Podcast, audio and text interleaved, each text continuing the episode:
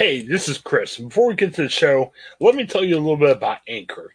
Anchor is our way of we record podcasts. Fantastic. Let me tell you why. It's easy. It's free. There are creation tools that we can record and edit your podcast right from your phone and your computer. Anchor will distribute your podcast for you, so it can be heard on such um, providers as Spotify, Apple Podcasts, and many, many more. You can make money from your podcast with no minimum listenership. It's everything you need in a podcast and so much more. Check out Anchor, and you can find it all in one place. Download the free Anchor app or go to anchor.fm to get started. Anchor, it's a fantastic way of creating your first podcast and making it work.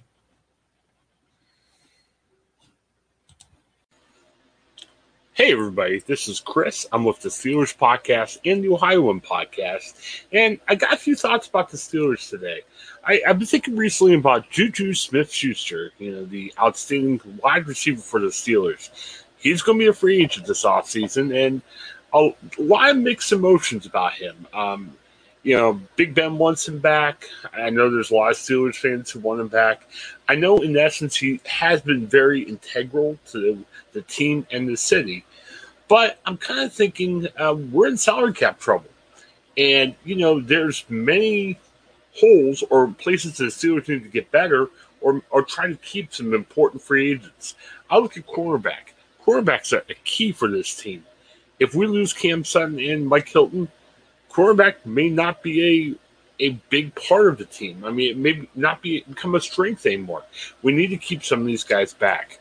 As much as I love Juju, as much as I love his grit, as much as I love his determination, Juju's going to come with a high price.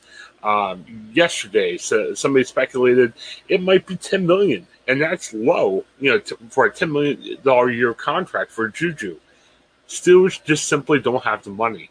And I look at receivers, receivers is a strength of the Steelers. Just think, if we don't have Juju Smith Schuster, we still have Diontae Johnson, Chase Claypool, and James Washington, who has emerged at the end of the season. You've got talent there.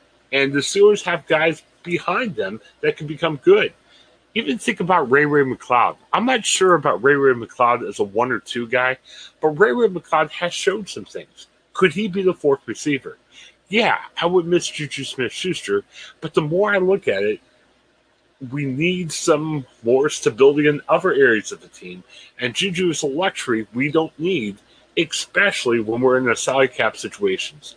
Let me know what you think and subscribe to the podcast.